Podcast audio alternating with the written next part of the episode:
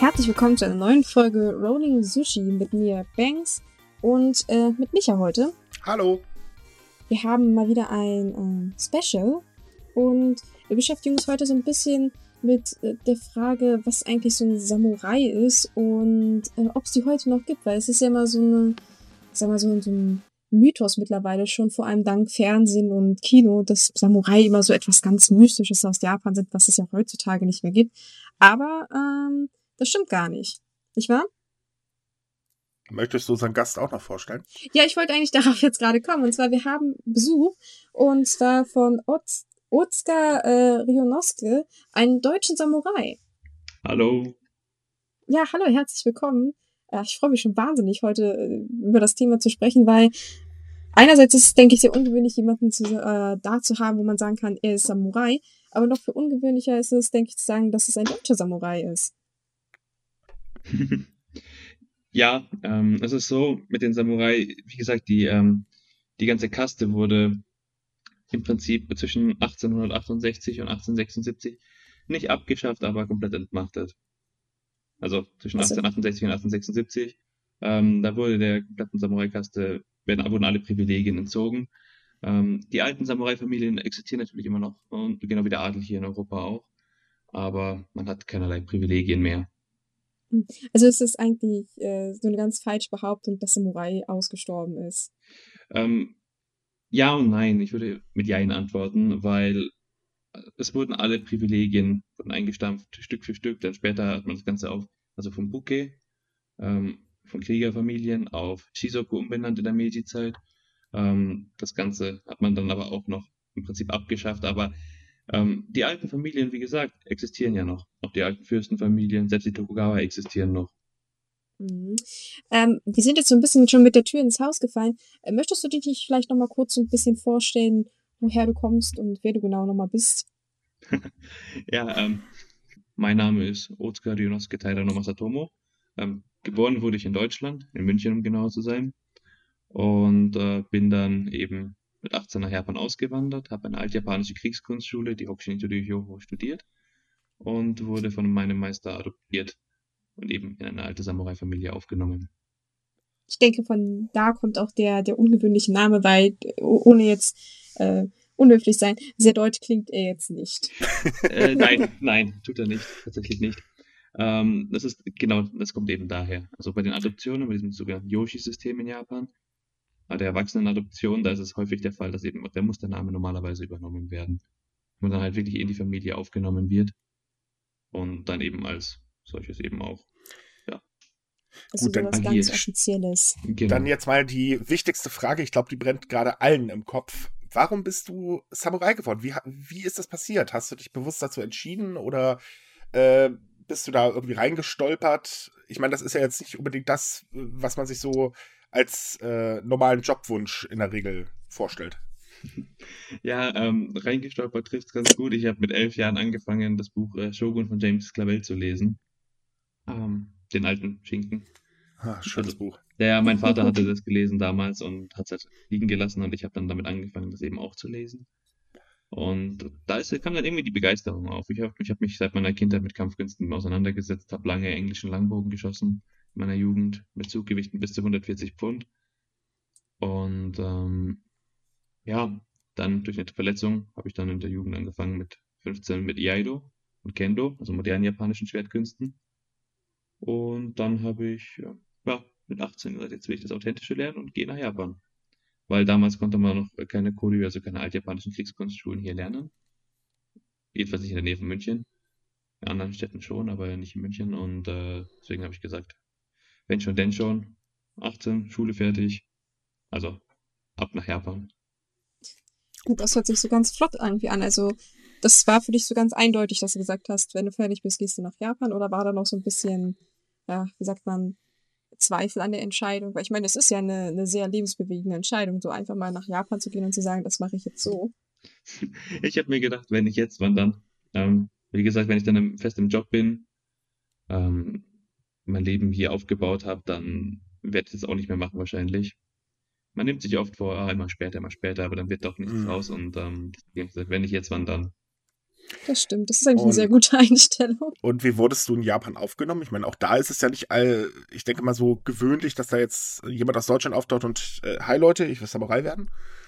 Ja, äh, es ist nicht so das Normale, wie gesagt. Ähm, also ich bin nicht nachher und habe gesagt, ich will Samurai werden. Das ist ähm, das mit dem Ganzen, mit der, in eine Buke adoptiert werden, das war nie das Ziel. Das war, ist äh, Nebenprodukt, das ist ähm, zufällige Begleiterscheinung, wenn man das so sagen möchte.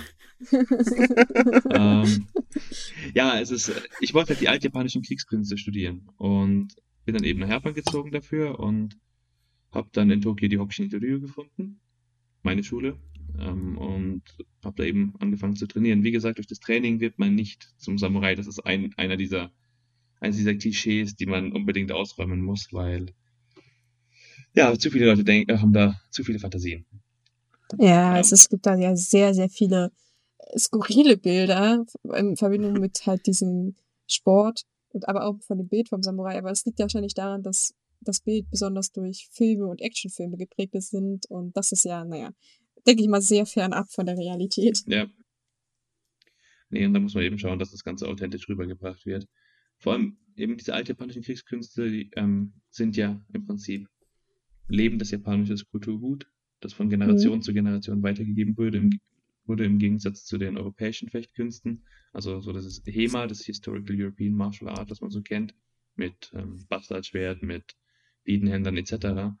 Das ist ja alles verloren gegangen und wurde dann aus Fechtbüchern rekonstruiert. Bei den alten japanischen Kriegskünsten allerdings, ähm, da seit der seit Beginn der Edo-Zeit von 1603 bis 1868, also eigentlich bis 1853, ähm, als ähm, Commodore Matthew C. Perry in der Bucht von Edo eingefahren ist mit seinen amerikanischen Kriegsschiffen. Bis dahin ähm, war Japan ja fast komplett isoliert, ähm, außer wenige Handelsschiffe, die rein und raus durften, aber hatte nicht wirklich Konflikte mit dem Ausland und deswegen hat sich die Kriegskunst auch nicht weiterentwickelt. Ist also so, sozusagen um 16 paar zerquetschte stehen geblieben, bis dann eben ja, also es hat sich nicht wirklich viel getan, waffentechnische, was waffentechnische Entwicklung anging.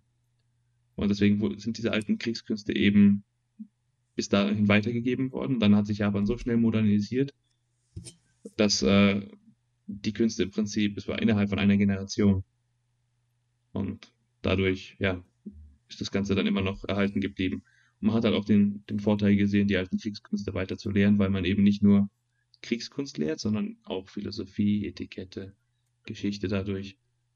Und deswegen haben die Familien das weiterhin bewahrt. Okay, ähm, du sagtest ja, man muss erstmal mit den Klischees ein bisschen aufräumen, weil man wird nicht einfach nur durch Training Samurai. Also ähm, gut, Japan-Interessierte oder sollten es ja eigentlich wissen, aber um das dann mal zu klären, wie wird man denn eigentlich Samurai? Ähm, indem man in eine Buke, also eine Samurai-Familie reingeboren wird oder in eine solche adoptiert wird. Weil du hattest ja schon erklärt, dass das so ein bisschen wie der Adel in Europa ist. Und Adel kann man ja im Prinzip auch nur werden, wenn man reingeboren wird oder jemand bereit ist, einen, Adelstitel zu überreichen, beziehungsweise einen zu adoptieren. Also, genau. Funktioniert das genauso? Ja, es ist so, dass in Europa war die Blutsverwandtschaft deutlich wichtiger als in Japan. Ähm, in den japanischen Fürstenfamilien war es auch üblich, dass wenn der Fürst keinen eigenen Sohn hat, hat man halt von dem Vasallen den, best, den best, bestgeeignetsten Sohn adoptiert. Und der war dann der eigene Sohn. Punkt fertig aus. Problem der Erbfolge gelöst. Das war hier in der Monarchie ein bisschen anders. Ähm, ja, ja. Da ist ja durch den ganzen ähm, Erbfolge-Inzest äh, so einiges schiefgelaufen.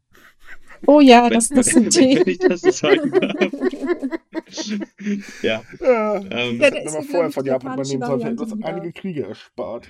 Ja, es ist halt so, dass in Japan eben ähm, auch in Firmen heutzutage noch ist es so, dass wenn jetzt, äh, nehmen wir Toyota als Beispiel, ähm, der vorherige CEO, Herr Toyota, hatte, soweit ich weiß, einen eigenen Sohn, der war auch in der Firma tätig, aber er hat halt, ähm, das war nicht der geeignete Nachfolger, also was hat er gemacht? Ähm, einen Angestellten adoptiert, den, den jetzigen CEO, Herr Toyota. Aber trotz allem ist es ja eher ungewöhnlich, dass man äh, jetzt als Ausländer adoptiert wird. Ähm, ich meine, wir wissen, Japan ist auf der einen Seite zwar sehr modern, aber kann auch sehr konservativ sein. Ähm, wie ist es denn dazu eigentlich gekommen?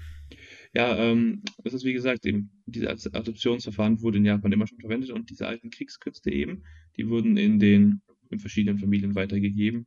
Und äh, mein Vorgänger und mein Adoptivvater, also Otsuka Yoichiro, Ähm, er hatte keine eigenen Erben und als Soke, als Oberhaupt so einer Schule, muss man die natürlich also weitergeben. Und dann ist das Beste meistens, dass man es halt in der Familie macht. Und wenn kein eigener Erbe vorhanden ist, der geeignet ist, dann adoptiert man den besten Schüler. Das war gab es ich. denn Gab es denn da auch Protest gegen? Äh, ja, gab es. Weil, wie gesagt, Japan kann sehr konservativ sein und dass ein Ausländer eine altjapanische Kriegskunstschule übernimmt, besonders so eine berühmte wie unsere Schule, ähm, das hat schon hohe Wellen geschlagen. Und äh, wie ist das mittlerweile? Hat sich das jetzt langsam eingependelt? Also sprich, äh, bist du von allen Seiten akzeptiert worden oder gibt es immer noch so ein bisschen, na, er kann das ja nicht richtig und so weiter und so fort? Ähm, es war am Anfang, also am Anfang gab es sehr, sehr starken Gegenwind. Zum Glück in den alten Kriegskünsten kann man so einiges noch mit Duellen regeln. Natürlich nicht tödliche Duelle, aber ähm, so kann man einiges regeln und das war dann überhaupt kein Problem. Ähm, aber es wird immer noch Leute geben, wahrscheinlich, die das, äh, die sagen, ja, aber ein Ausländer, der das Ganze leitet. Kann ich mir gut vorstellen, dass es da immer noch viel, also Leute gibt, die das Ganze so sehen. Mhm. Aber es ist jetzt nicht, dass man irgendwie aktiv groß was mitbekommt.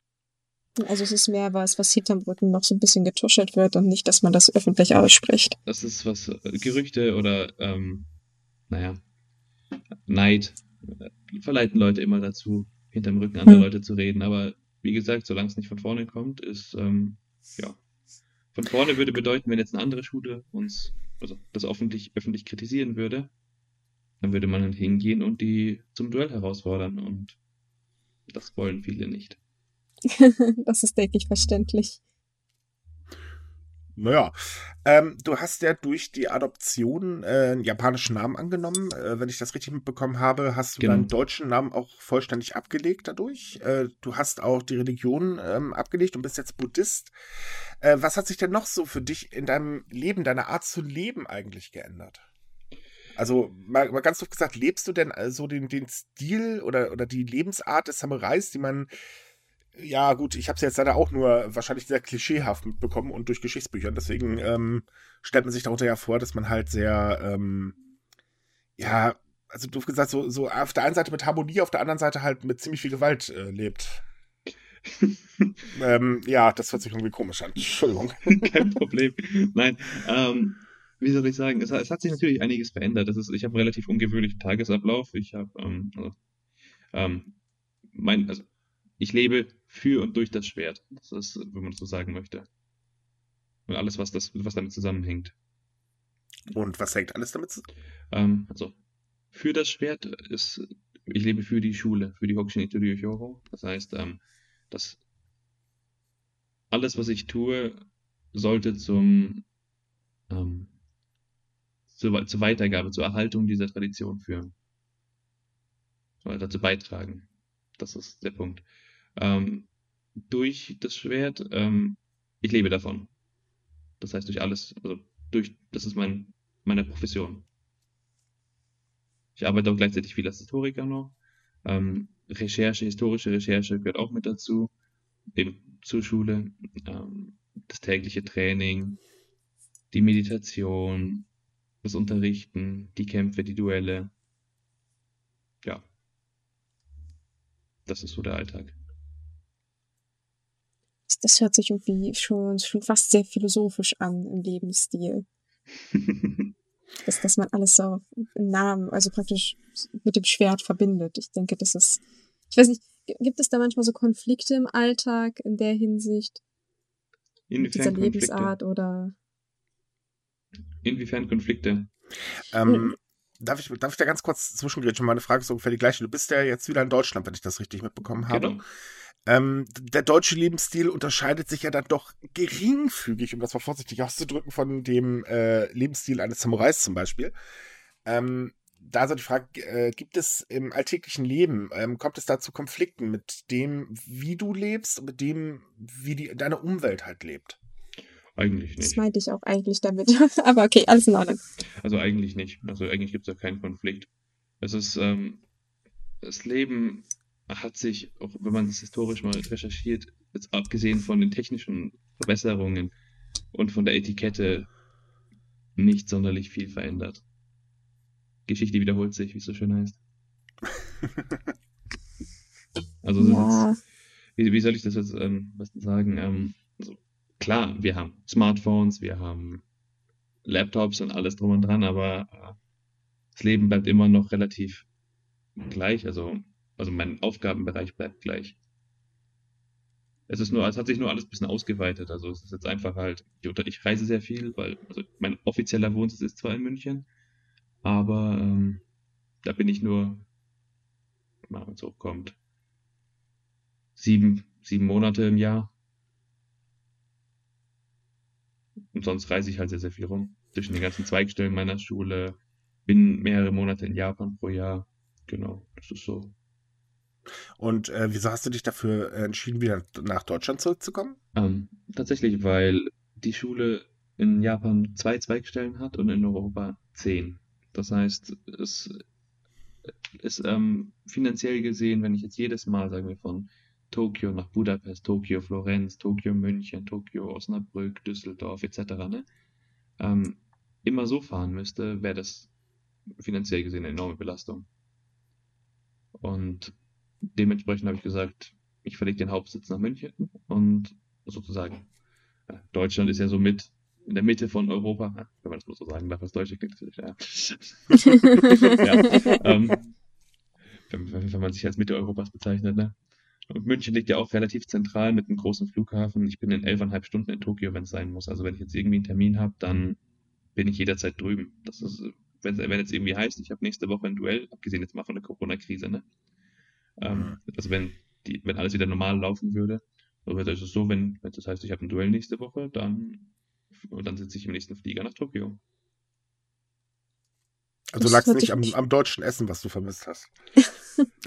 ich mag das japanische Essen tatsächlich deutlich mehr.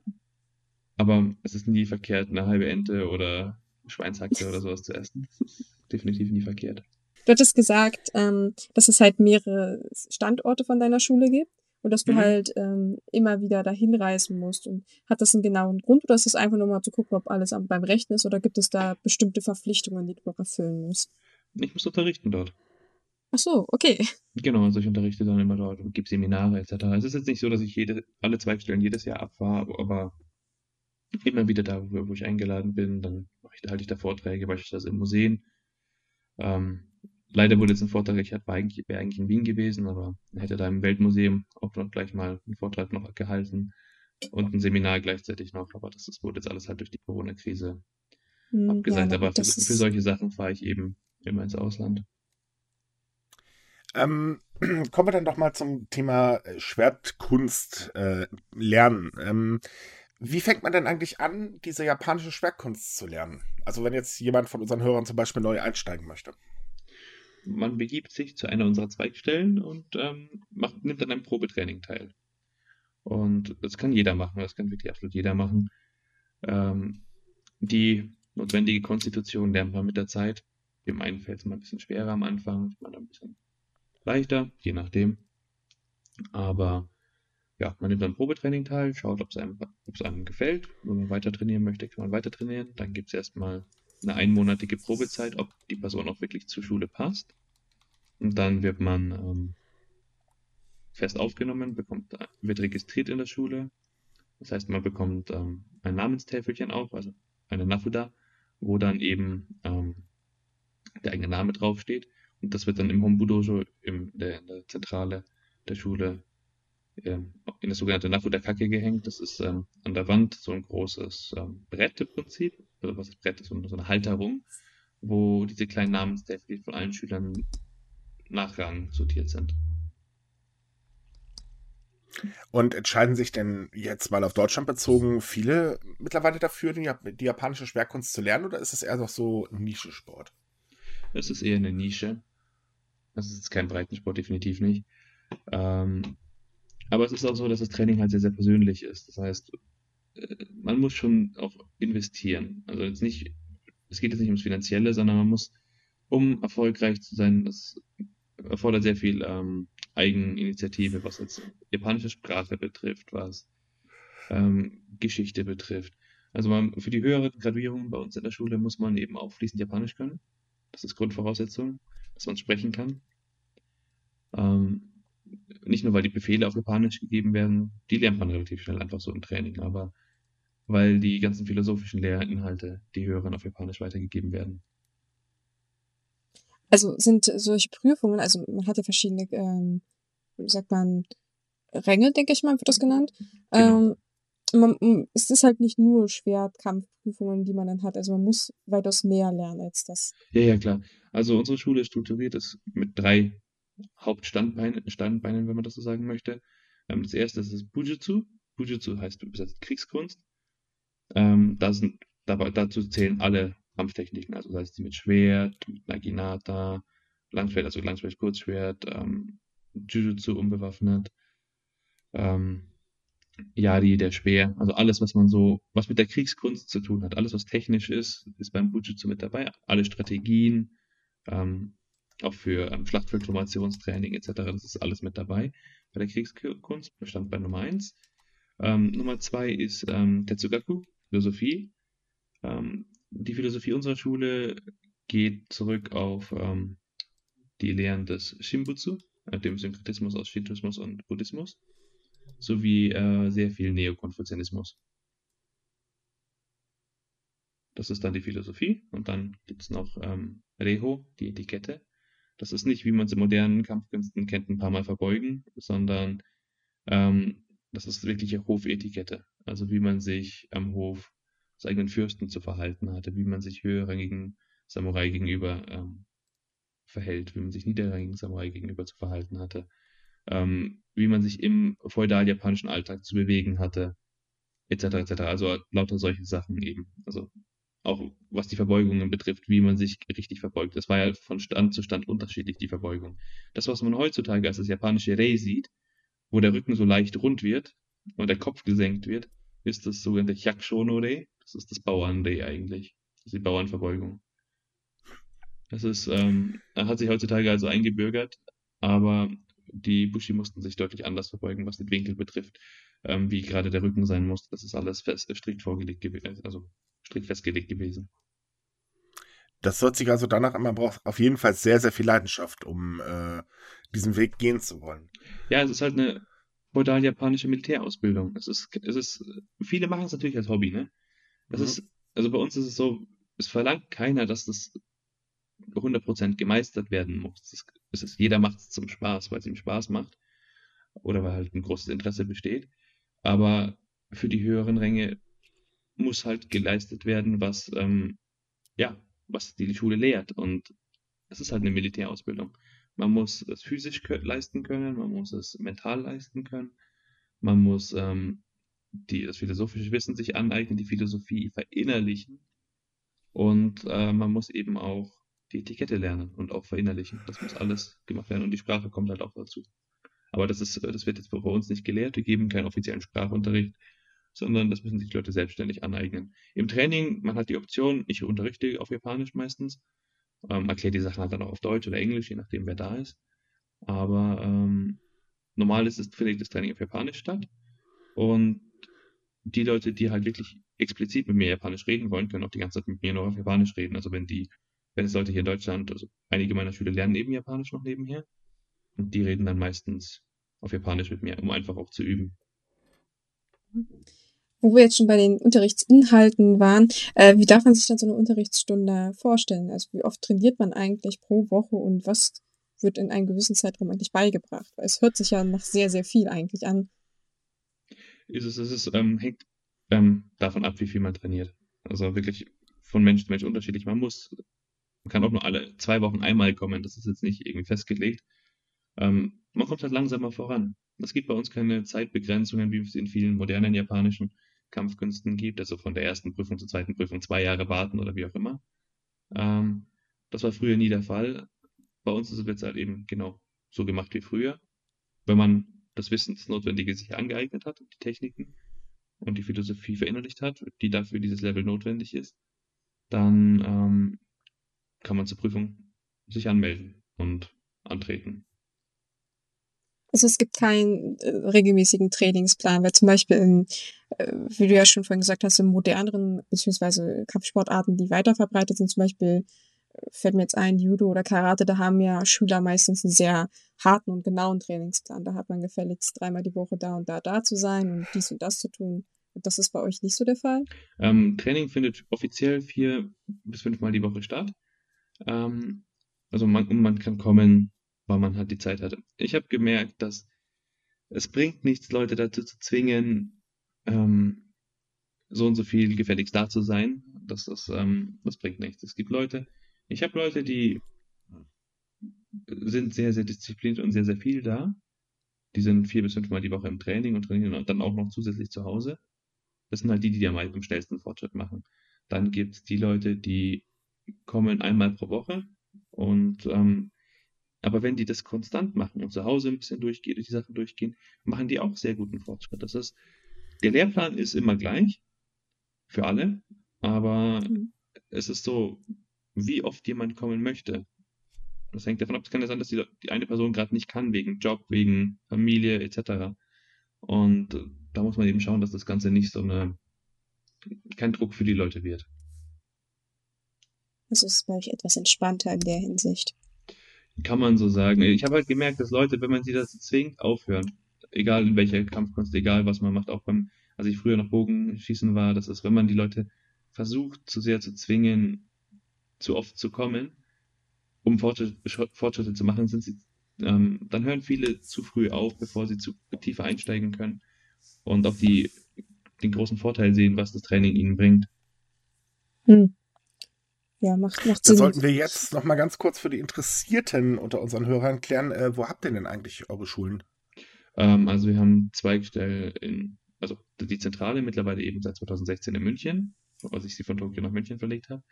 Dann haben wir zwei in Tokio, ähm, Wien, Budapest, Florenz, ähm, Basel, ähm, Osnabrück, Düsseldorf, Berlin, Bonn und Braga in Portugal.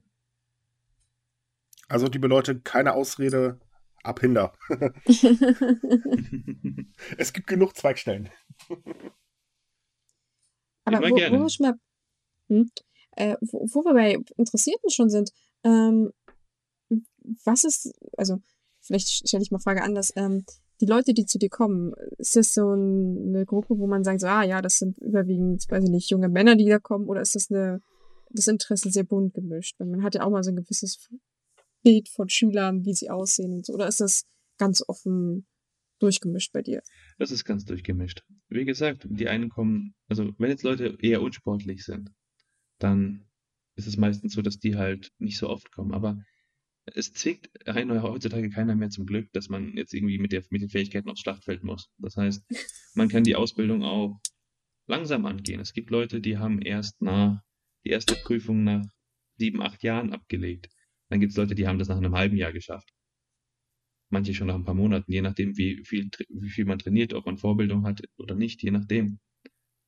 Wenn man jetzt, also ich habe jetzt in einer relativ kurzen Zeit, ähm, ich habe innerhalb von vier Jahren die Schule komplett gemeistert, aber ich habe das Ganze halt auch Vollzeit gemacht. Das heißt, ich habe ähm, tagtäglich äh, sieben bis zehn Stunden trainiert. Ein Tag die Woche war Pause, das war ähm, Pause nicht an, an Lehrinhalten vermitteln, sondern einfach vom physischen Training, damit der Körper sich entspannen kann. Ähm, soweit es eben möglich ist an einem Tag, äh, wurde da halt einfach dann die Philosophie stattdessen vermittelt. Und so war, fand meine Ausbildung statt. Also ich habe halt sehr, sehr viel trainiert, habe jetzt im Januar meine 20.000 Stunden Marke aktives Training geknackt. Und ja, es ist, man, es ist eine einfache Matheaufgabe. Wenn man, rech, wenn man rechnet, äh, wenn man rechnen möchte, wie viel man für 20.000 Stunden oder 10.000 Stunden wie es so schon heißt, bis zur Meisterschaft, die man braucht an aktivem Training. Ähm, kann man sich ausrechnen, kann man sich aufschreiben, also wie viel man dafür trainieren muss. Das dauert so seine Zeit auf jeden Fall. Ja. Ähm, vorsichtig ausgedrückt. ja, ähm, ähm, okay, du zuerst. Achso, nein, ich wollte eigentlich, eigentlich wollte ich eher darauf hinaus, äh, was, was für äh, Menschen so an sich zu, äh, zu den Schulen kommen, also die Altersklassen oder sind das eher junge Leute? Das war eigentlich meine Frage. ah, okay. Also wirklich bunt gemischt. Da haben wir, ähm, wir haben Leute, die fangen mit 60 an, wir haben Leute, die fangen ähm, mit 11 an. Das ist komplett durch, durch bunt gemischt. So, so jung schon? Ja, also wir haben früher auch, wir waren eine der ersten Schulen, die wirklich auch sehr, sehr früh unterrichtet hat. Wir haben ursprünglich ab ähm, teilweise ähm, fünf, sechs Jahren unterrichtet schon, also fünf, sechsjährige in der Edo-Zeit. Ähm, ist halt so, dass man das heutzutage nicht mehr so machen kann, weil die, ähm, wenn die Kinder aus der Reihe getanzt haben, früher hat man denen halt eins draufgegeben. Ähm, mhm. kann man heutzutage nicht mehr machen. das ist, kommt nicht so gut. Nein, nein, das ist keine Nein, ähm, glaube ich nicht, nee. Nee, ähm, das ist halt, ja. Aber wenn halt ein, Schüler aus, aus der Reihe tanzt, ähm, dann gibt schon auch ähm, ähm, eins auf dem Deckel. Das ist, ähm, ja, das ist ganz normal. Hm. Es überrascht mich nur, weil man hat ja halt den Umgang mit Waffen. Also ich denke mal, ihr werdet den Jüngsten nicht gleich Schwert an die Hand drücken, aber man hat ja da manchmal so bisschen Bedenken. Genau. Ähm, also scharfe Klingen werden Kindern natürlich nicht in die Hand gegeben. Das ist in Deutschland erst ab 18 Jahren legal. Ähm, für die, ähm, also für die Jugend ähm, werden natürlich ähm, hauptsächlich also Holzwaffen verwendet oder Bambuswaffen. Wird auch bei den, bei den Erwachsenen ähm, verwendet für die Partnerformen am Anfang, bevor man das Ganze dann mit scharfen Klingen macht, mit dem mit Partner. Für die Soloformen werden bei der, bei, bei der Jugend stumpfe Stahlschwerter verwendet. Also die auch ähm, einfach, einfach nur Trainingswaffen, die halt nicht ähm, verletzen können. Die genauso verletzen können wie ein Holzschwert auch. Also das ist nach, laut Waffengesetz in Ordnung. Also halt einfach Sportgegenstände also keine Waffe. Und ähm, bei den Erwachsenen fängt man tatsächlich auch am Anfang an, also die Partnerformel, die Partnerkata. Äh, beim Kumitachi, beim Kenjutsu macht man ähm, mit Bokdo am Anfang und das Batojutsu, das Schwertziehen, ähm, da beginnt man von Anfang an mit scharfen Klingen bei uns in der Schule, so wie es seit der Gründung war. Wird denn auch noch mit, mit scharfen Klingen richtig gekämpft? Also gibt es tatsächlich da noch so ein Risiko bei Duellen oder sagt man, das ist zu altmodisch, das macht man heutzutage nicht mehr. Ähm, wir sind eine der letzten Schulen, die noch ähm, Freikampf mit scharfen Klingen hat. Ähm, es wird heutzutage in der Sundome ähm, Fashion, also Sundome ist, ähm, ein Sun ist ca. 3 cm, das ist eine alte japanische Maßeinheit. Und Sundome heißt ein Sun, also ein, also drei, ca. 3 cm vor dem Gegner stoppen. Also man darf natürlich nicht mehr ähm, bis aufs Blut kämpfen, bis auf den Tod ist klar. Ähm, also mich würde es wundern, wenn es noch ein Land gibt, wo man das darf wo nicht gerade irgendein Ausnahmezustand herrscht. Aber also in der gesamten zivilisierten Welt äh, ist es verboten. Also man darf eben nur noch, ähm, also nicht auf Leben und Tod kämpfen, also nicht tödliche Duelle ausfechten. Macht Sinn, ja. Aber es wird tatsächlich noch gemacht. Es kann zu Verletzungen kommen, ist klar. Mit scharfen Klingen, ist, wenn da hantiert wird, das ist halt, ja.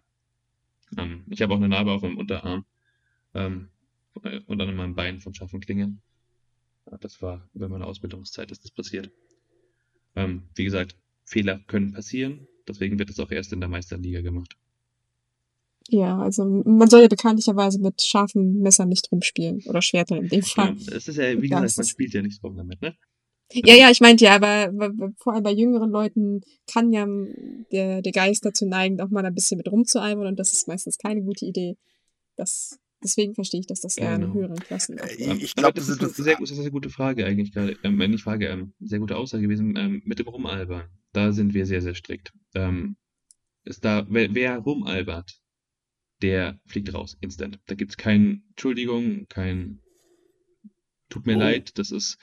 Mit Waffen wird nicht rumgespielt. Das ist, hm. das ist ganz klar. Das ist bei den Erwachsenen genauso wie bei der Jugend so. Die Disziplin muss da sein. Ähm, wenn sich beim Militär aus Versehen ein Schuss löst, weil einer gepennt hat, weil einer irgendwie, der kommt normalerweise vors äh, Militärgericht. Das ist ähm, normal.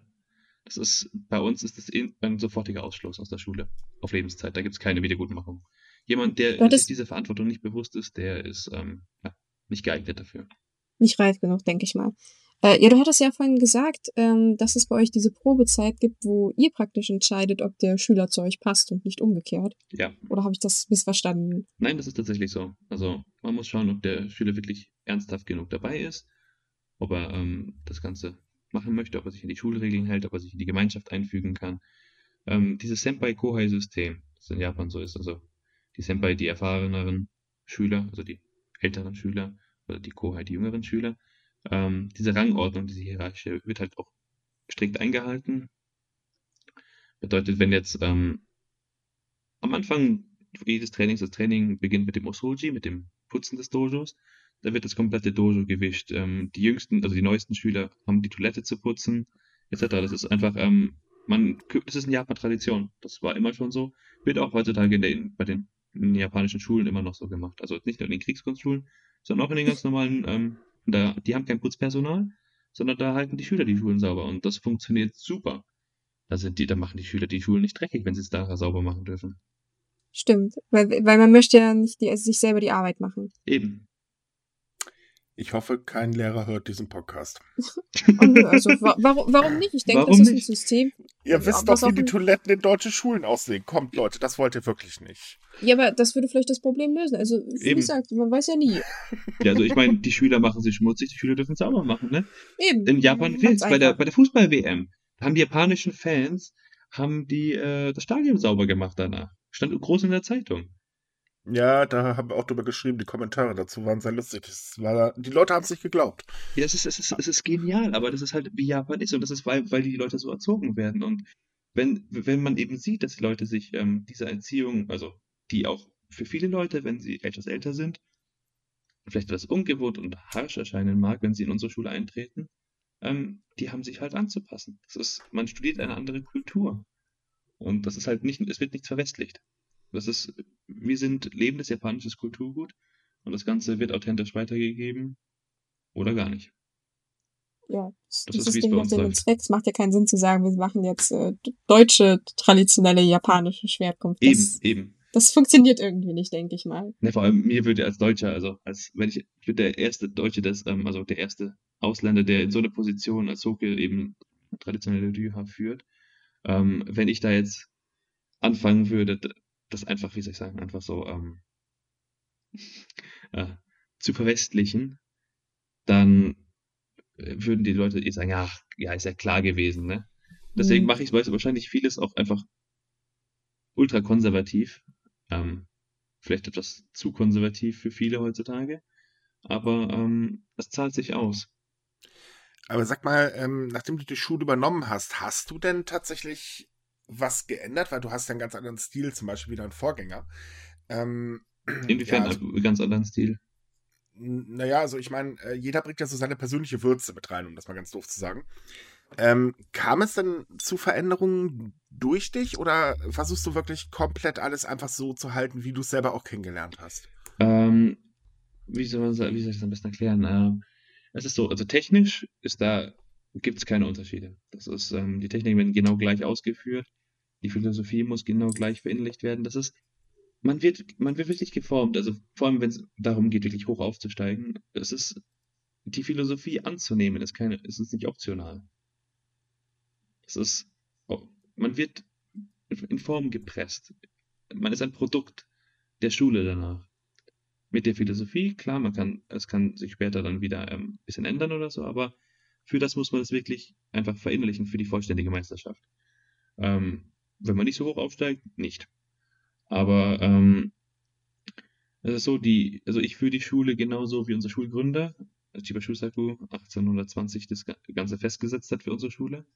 Ähm, so hat es geführt zu werden, mit dem, wie aggressiv das Marketing zu sein hat. Ähm, das ist alles festgelegt. Das ist, ähm, und dem folge ich so. Und mein Vorgänger ebenfalls. Das, gut, der eine macht's, ähm, der eine setzt mehr durch, der andere setzt weniger durch, aber ähm, wie gesagt, die Grundlinien, also die Richtlinien, wie die Schule gef ähm, geführt zu werden hat, das, das wird, das ist festgelegt und das wird immer noch so gemacht. Das, das hätte ich jetzt nicht erwartet. Also, dass jetzt so, Klar, also- sowas festgelegt ist. Beispielsweise, was, was sich verändert hat, ähm, Social Media Marketing. Das ist, Äh, äh, Gut, das gab es ja damals auch noch nicht. ja, ähm, tatsächlich, früher hat man so gemacht, ähm, beispielsweise unser Schulgründer ist hingegangen, hat an der Edo-Bashi, heutzutage Nihonbashi, in Edo, also der, das Zentrum Japans damals sozusagen, von dem ganz Japan auch vermessen wurde, ähm, hat sich hingestellt, hat dann ein Schild hingestellt, ich bin der Beste unterm Himmel. Und ähm, jeder, der kommen mag, kann mich herausfordern. Und hat den Titel ähm, erfolgreich verteidigt. Das ist, ja, Wow, Das ist so, so, Po- so krass Posting- muss man da sein. Po Posting in antiker Form, im wahrsten Sinne des Wortes posten, mit einem Schild, das man hinstellt. Mit, mit ein paar Ja. Duellen noch mit bei, aber okay. Ja, ich glaube, ich finde die, äh, die verbalen Duelle heutzutage irgendwie angenehmer. Ja, es Na, ist ich halt, weiß ja nicht so recht. Wie gesagt, ähm, damals ging es halt noch deutlich höflicher zu, weil man hat sich nicht so viel getraut, wie man sich übers Internet heutzutage traut. Hm. Das stimmt, das stimmt. Ja, aber sol Okay, solche dann- Sachen halt mit dem Internet, mit den Internetauftritten, dass das halt Aber- was sich geändert hat. Also generell ist im Prinzip alles festgelegt und du folgst halt diesen festgelegten Pfad. Genau, also es sind natürlich, es sind, es sind Richtlinien, ähm, in denen man sich bewegen sollte.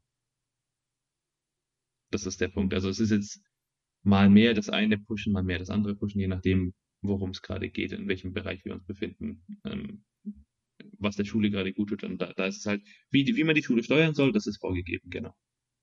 Hast du denn ähm, bestimmte Ziele dir gesteckt äh, für die Schule? Also jetzt außer, dass du das natürlich alles so authentisch, wie du es auch selber gelernt hast oder wie es vorgegeben ist, ähm, festgelegt wurde, äh, auch weiterzugeben. Ähm, hast du so, so für dich persönlich eigene Ziele? Also zum Beispiel mehr Schüler anzulocken oder irgendwie so? Ja, schon. Ähm, es ist so, dass unsere Schule, also die Hokushin Ryu, galt ähm, am Ende der Edo-Zeit äh, als eine der sogenannten Sandai Ryuha. Das sind die drei größten und stärksten Schulen Japans damals und unsere war an erster Stelle. Es war die Hokushin Ryu, dann zweitgrößte Shintomunen Ryu und drittgrößte die Kyoshimechi Ryu. Und ähm, die letzte ist ausgestorben mittlerweile. Und ich möchte, dass, dass die Schule wieder dahin kommt. Das ist, dass ich die Schule dahin zurückbringe, wo sie am Ende der Edo-Zeit war. Eben eine der drei größten und stärksten Schulen der heutigen Zeit wieder ist. Also der altjapanischen Kriegskunstschulen. Und wie, wie misst man das oder, oder wie steckt man den, den Maßstab dafür fest, dass äh, das dann so die stärkste Schule ist? Ähm, anhand der, an, der Anzahl der Schüler, wie ähm, die gut im Kampf sind, die erfolgreich Duelle kämpfen etc. Danach hat man das gemessen. Schülerzahl ähm, und Kampfkraft. Das war so, wie man das Ganze gemessen hat. Größe, Größe ist gleich Schülerzahl, Stärke ist gleich Kampfkraft. Also wenn die Schule jetzt viele gute Meister hervorbringt, dann st steigt natürlich die Kampfkraft. Vielleicht noch was auf die aktuelle Situation bezogen ist. Also ich denke mal, bei euch findet zurzeit aufgrund von Corona kein Training statt. Ähm, wie geht ihr damit um? Also es gibt ja, du hattest ja erwähnt, dass manche Leute halt fast die ganze Woche immer täglich kommen. Gibt es da bei euch ein alternatives Angebot oder versucht ihr das irgendwie anders zu lösen? Ja, ähm, momentan, wie gesagt, gibt es halt kein Training, aber ähm, wir haben es über Skype-Lessons, also nicht wirklich Lessons. Ich, ich bin kein Freund von, von Online-Unterricht. Ähm, einfach deswegen, weil, also von Techniken via Internet weitergeben, weil das muss man in Persona fühlen, das muss man sehen, das muss man direkt korrigieren. Aber ähm, was wir machen, sind ähm, so Fragestunden. Das heißt, setzt man sich ein paar Mal pro Woche zusammen und dann wird eben diskutiert über Techniken, ähm, können die Leute Fragen stellen zu den Sachen, die sie gelernt haben. Ähm, wir machen geschichtliche Vorträge, die pro Vortrag circa drei Stunden dauern. Das einmal pro Woche so ein Vortrag.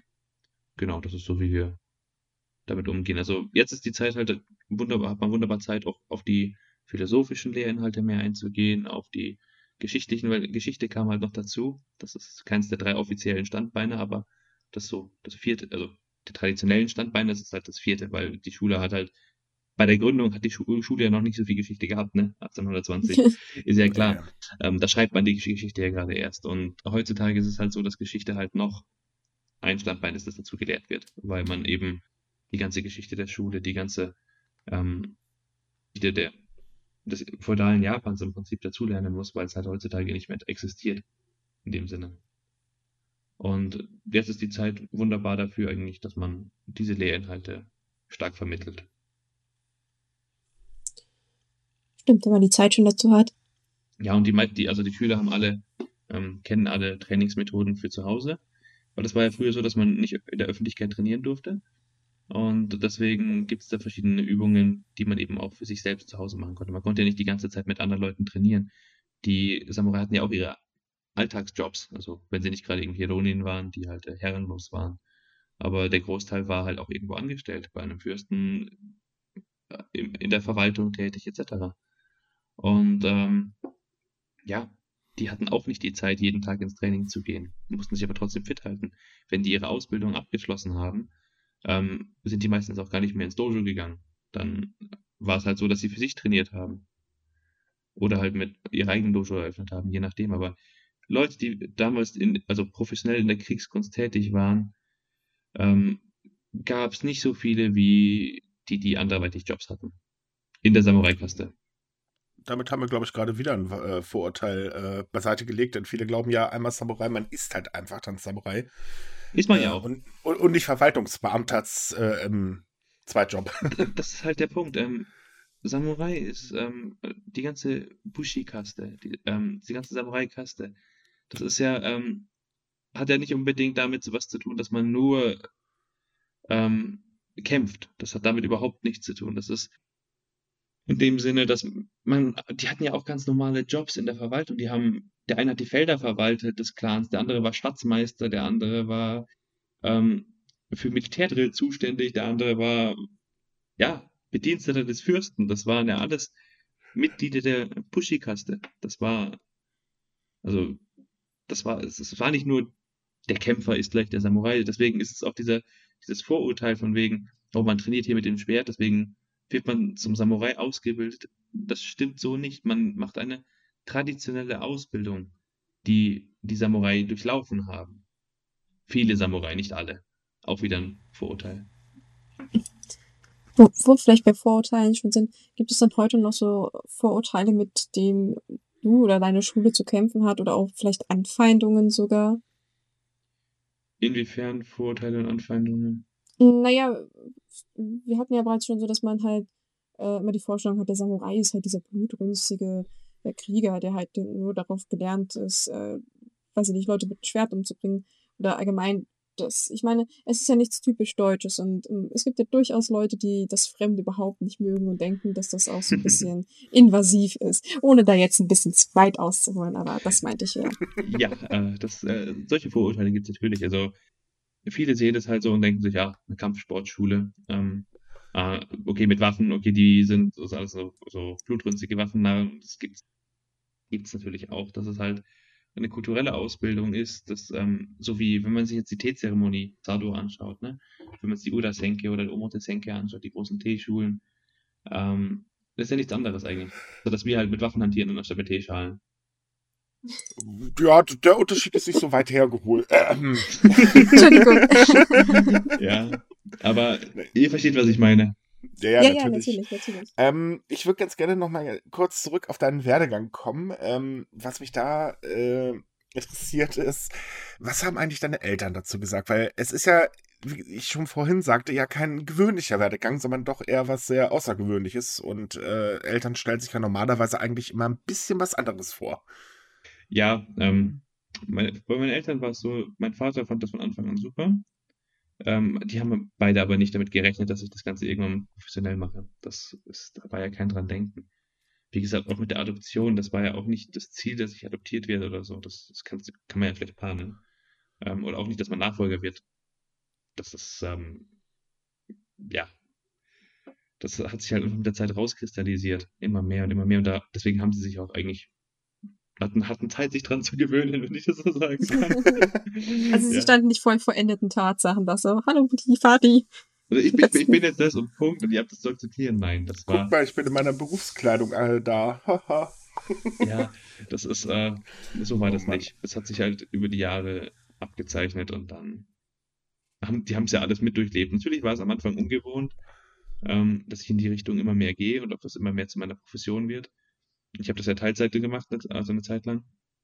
Habe in der Steuerkanzlei von meinem Vater gearbeitet und dann nebenher die ganze Zeit trainiert, bis es einfach zu viel wurde. Und das ging auch einfach auf die Gesundheit, das Trainingspensum, das ich gehabt habe, ähm, plus das, plus eine reguläre Arbeit im Büro, das ist, ähm, war nicht möglich. Also auf Dauer das.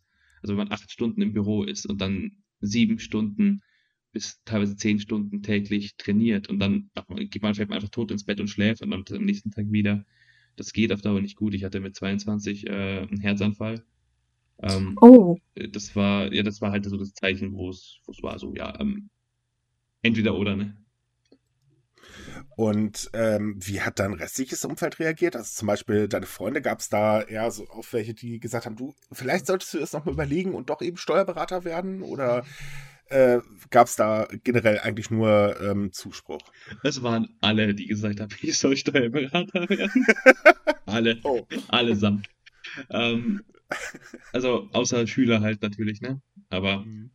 Also ja, ähm, mach das doch, das ist, du kannst später immer noch machen. Aber wie gesagt, meine Einstellung ist nicht später, also das, das bringt nichts. Man, dann, dann wird es nichts. Das ist entweder man hat die Chance und packt und dann packt man die auch oder eben nicht. Wenn ich das, wenn ich da gesagt hätte, mein, mein Meister, ja, nee, ich mach das nicht. Ähm, ich mach das jetzt nicht, ähm, ich bin, ich werde nicht der Nachfolger, dann wäre die Chance weg gewesen. Da gibt's keinen, ich schau mal später in ein paar Jahren wieder. Nee, so, das, so es, es ist halt eine Chance, entweder man nimmt sie oder man nimmt sie nicht. Und das ist wie im Duell. Man muss sich, man muss Entscheidungskraft besitzen. Wenn man die nicht hat, dann geht alles nach hinten los.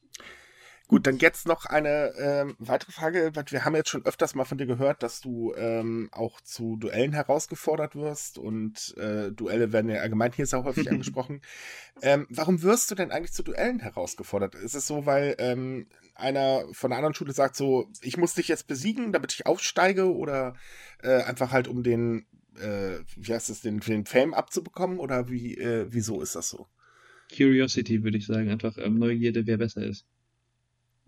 Das ist einfach, oder um sich verbessern zu wollen. Ähm, man kann so viel lernen durch Duelle, auch wenn man verliert. Ähm, ich, auch ich habe durch meine, die, durch meine Niederlagen habe ich mehr gelernt als durch die meisten Siege. Deswegen ist es so, dass ähm, ja, das ist das, was am, am meisten bringt, meines Erachtens nach. Ich habe jetzt seit fast acht Jahren kein einziges Duell mehr verloren. Und ich hoffe, das auch bleibt auch noch so eine Zeit lang so. Aber ähm, ja, man kann nicht immer unbesiegt bleiben. Ja, na gut. Aus Fehlern lernt man ja außerdem. Eben, es ist vor allem auch ein Ansporn. Es ist mhm. wirklich, es geht ja nicht darum, ähm, wenn man wenn jetzt sagen wir zwei Meister von zwei Schulen gegeneinander kämpfen, einer gewinnt, der andere verliert. Das heißt nicht, dass der Verlierer schlecht ist. Das heißt halt nur, der andere ist besser. Und das ist was, das in der heutigen Gesellschaft nicht mehr so wirklich da ist, weil man, jeder lernt hier, man ist, ähm, man hat entweder der Beste zu sein oder man ist was ganz Spezielles. Jeder Mensch wird damit im Besten aufgezogen. Wir sind alle was ganz Besonderes. Ähm, man ist nur so besonders wie das, was man leisten kann. Ähm, als Mensch natürlich, die Würde des Menschen ist unantastbar etc., aber ähm, ein Mensch ist nur das wert, was er leisten kann. Das ist letzten Endes das, was die blutige Tatsache ist. Es muss ja nicht unbedingt einmal Arbeitskraft heißen, sollte man vielleicht dazu sein, denke ich mal, oder? Nee, das, ist, es hat mit der Arbeitskraft nichts zu tun. Ich meine, leisten in dem Sinne, es, kann, es gibt auch Menschen, die ähm, sehr herzlich sind und ähm, für, viel für andere Leute da sind. Das ist auch eine Leistung, ein, ein, etwas, was er tun kann, der Mensch. Ne? Das meine ich damit. Hm. Also, Jetzt wollte ich nur sagen, weil, weil, weil manchmal halt so dieser Eindruck entsteht, dass Leistung immer nur Arbeit gemeint ist, also dass man praktisch Nein. nur was wert ist, wenn man sich praktisch halb zu Tode arbeitet. Nein. Da wollte ich jetzt nur vorsichtshalber eingreifen, nee. bevor das vielleicht falsch rüberkommt. Das ist ein sehr guter Punkt. Es gibt bei uns in der Schule Leute, die sind super gute Kämpfer und es gibt Leute, die sind, haben kein Talent für den Kampf. Ähm, aber sind trotzdem sehr wertvolle Mitglieder der Schule, weil sie sich sehr für die Schule einsetzen, für die ganzen, für, die, für alle Schüler im Allgemeinen einsetzen, ähm, viel mithelfen. Und die sind mindestens genauso viel wert wie die Leute, die ähm, der Schule gute Kampfkraft geben. Das ist, oder halt gut lehren können. Das ist, das ist, jeder hat auf seine Weise Wert. Aber wenn man, wenn man nichts macht, dann hat man beispielsweise aus der Sicht der Schule keinen Wert oder nicht viel Wert. Jedenfalls so keinen, würde ich jetzt nicht, nicht sagen, nehme ich zurück, aber eben nicht so viel wert. Das ist, es ist, es ist halt so, wie der Mensch, der sich einbringt. Wenn man jetzt in der Firma ist und ähm, jemand engagiert sich fürs Team oder ist einfach ein netter Kollege, der ähm, viel hilft den anderen Leuten, schafft aber deswegen selber nicht so viel oder ist jetzt nicht so talentiert, ist aber trotzdem eine große Hilfe für das Team im Allgemeinen. Und ist auch super. Selber auch in der, in der Freundschaft. Wenn jemand nur selbstsüchtig auf sich schaut oder ähm, ähm, sich auch um andere kümmert, dann wird das entscheidet ja, ob die Leute mit ihm befreundet sind oder nicht, ne? Und mhm. in, in, man, ob man mit jemandem befreundet sein möchte oder nicht, hängt ja davon ab, ob man den Wert der Person schätzt oder nicht schätzt. Und äh, das, was die Person in das eigene Leben mit einbringen kann, das ist halt letzten Endes das, worauf es hinausläuft, sei es jetzt bei Tieren oder bei Menschen. Das ist eigentlich relativ identisch. In allen Bereichen des Lebens, nicht nur in der Arbeit. Ich hoffe, das kam jetzt richtig rüber. Ja, ja, es ist gut. War sehr schön erklärt. Ist ein heikles Thema, wie gesagt. Ja, ja, also das, das sowieso. Aber wie gesagt, das war sehr, sehr gut erklärt. Wie gesagt, ein Wert von Mensch, der ist halt unterschiedlich. Den kann man, denke ich, nicht auf einen Faktor nur beziehen. Nein. Und von daher ist es verständlich gewesen. Und jeder hat seinen eigenen Wert. Ja. Eben. Weil man, Das ist hat, halt das Wichtigste und eben nicht nur Leistung zählt. Ja. Ach ja. Gut, äh, Bex, hast du noch eine Frage? Nein, das wäre soweit eigentlich alles gewesen. Ich hätte noch abschließend eine, weil die haben wir jetzt total vergessen. Was kostet eigentlich eine Ausbildung bei euch? Oh. Ja, wenn wir schon dabei sind, müssen wir das auch noch klären.